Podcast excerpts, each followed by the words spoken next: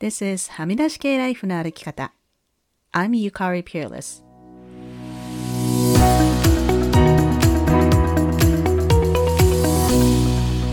周りが決めた道からはみ出して自分だけの生き方をする人を応援するポッドキャスト。はみ出し系ライフの歩き方。Welcome to episode 191. こんにちは、ピアレスゆかりです。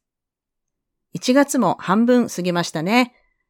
昨日はトンガでの火山噴火に伴った津波警報が出てびっくりされた方も多かったのではないでしょうか。私の住むバンクーバー島も太平洋側には津波警報が出ました。私が住んでいるビクトリアという町は、まあ、島の南東に位置していて、太平洋には直接向いていないんですけれども、まあ、それでも一応津波注意報が出ました。ちょっとね、このトンガでの火山の被害というのがちょっと心配ですよね。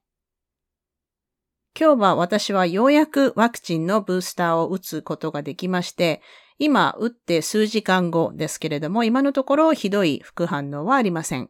でもね、やっぱりちょっと疲れたので、今日はサクッと短い回にしたいと思います。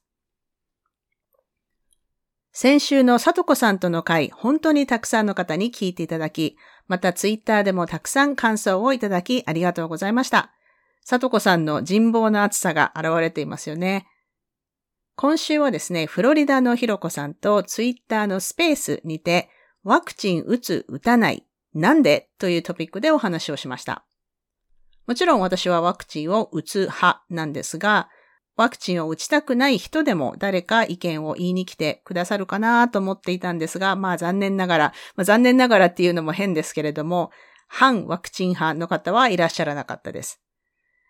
このスペースは、異論を聞く部屋というタイトルで、もうこう反ワクチンの人とか、自分と意見が違う人とこうバトルして解き伏せようという場ではなくて、自分と意見が違う人の話を聞いても、自分が否定されたと思わないようにする練習をする場です。これからも不定期でですがやっていきたいと思っていますので、トピックのアイデアがあればぜひメッセージで教えてください。またツイッターのスペースでは感情について話す場や、 Vulnerability Anonymous の軽いバージョンというのをやりたいなと思っています。こちらも参加したいという方はぜひお知らせください。私の去年の3つの言葉の一つはスペースだったので、いろいろみんなで話す場、スペースを提供してきたんですけれども、これは今年も続けていきたいなと思っています。ブッククラブでも今週話したんですけれども、問題意識を持つためには好奇心、curiosity が必要。そしてその好奇心は全く何もないところにこう突然降って湧いてくるものではないということを学びました。ブレネー・ブラウンは prime the pump。この水を汲むポンプに、こう最初少し水を入れると、それでこう水を呼び込むことができるという仕組みがありますけれども、そういったことがこう好奇心にも必要と言っています。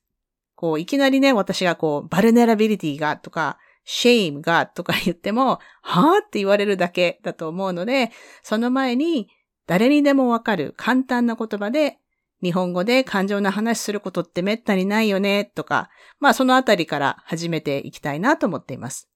そしてそのためには、こう本当にいろんな人がたくさんいるツイッターのスペースが今いい場所なんじゃないかなと思ってます。まあツイッターのスペースの話ばっかりしましたけれども、今月はクラブハウスの予定もいくつか入っています。木曜日の朝9時からは、マヤ・バーデマンさんと毎週やっている読み解く英語 Next Level English の部屋をやります。それから日本時間1月21日金曜日のお昼12時からは、はみらいの卒業生、ミカチこと須藤美香さんとドラマ This is Us のシーズン5について語る会パート2をやります。前回やった時は日本で全てのエピソードが公開されていなかったので、最後の方のネタバレをすることができなかったんですけれども、今回は完全ネタバレありでやりますので、お時間ある方はぜひ遊びに来てください。こういうね、ドラマについて語る回っていうのは私はとっても好きなので、クラハでもスペースでもいいので、このドラマについて語りたいというリクエストは随時歓迎しています。そして日本時間1月28日金曜日の夜11時半から久しぶりに今江もの部屋を塚越悦子さんと斉藤慶吾さんとでやります。感情についていろいろお話をする部屋ですので、ぜひ遊びに来てください。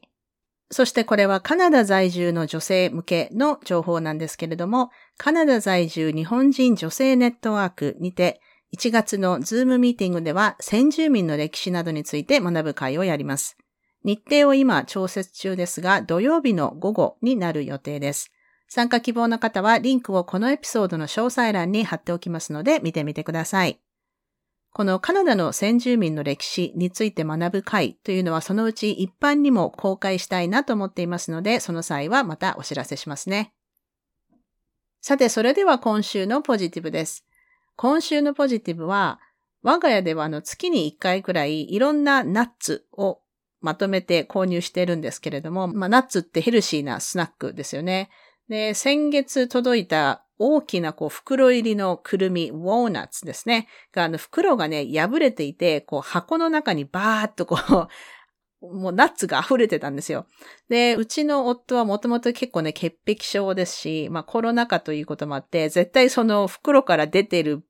くるみは食べないって言っていて、まあかといって捨てるのもなんかもったいないじゃないですか。箱いっぱいにあるんですけど、そこでなんかそのくるみを刻んで、こう、我が家はあのデッキがあるんですけども、デッキの手すりの上にこう巻いてみたら、こう見事に鳥さんがですね、やってきてですね、めちゃめちゃ癒されてます。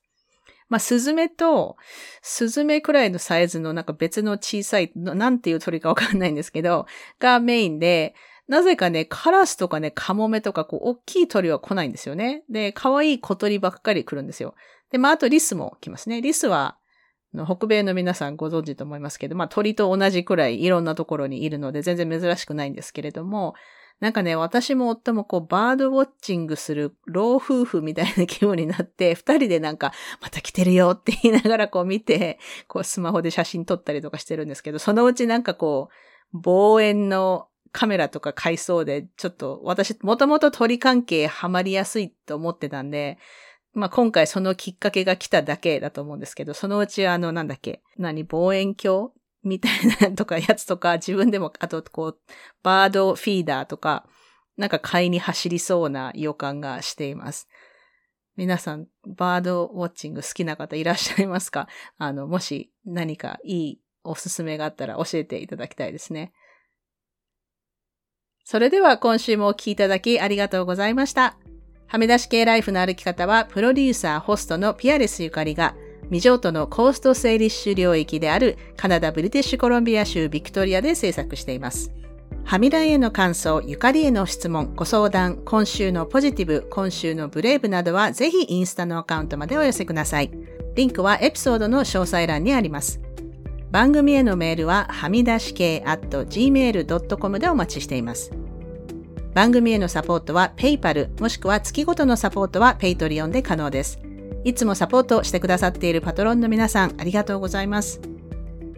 番組のスポンサーは随時受け付けておりますのでぜひお問い合わせください。はみらいショップの URL はすずり .jp スラッシュはみ出し系です。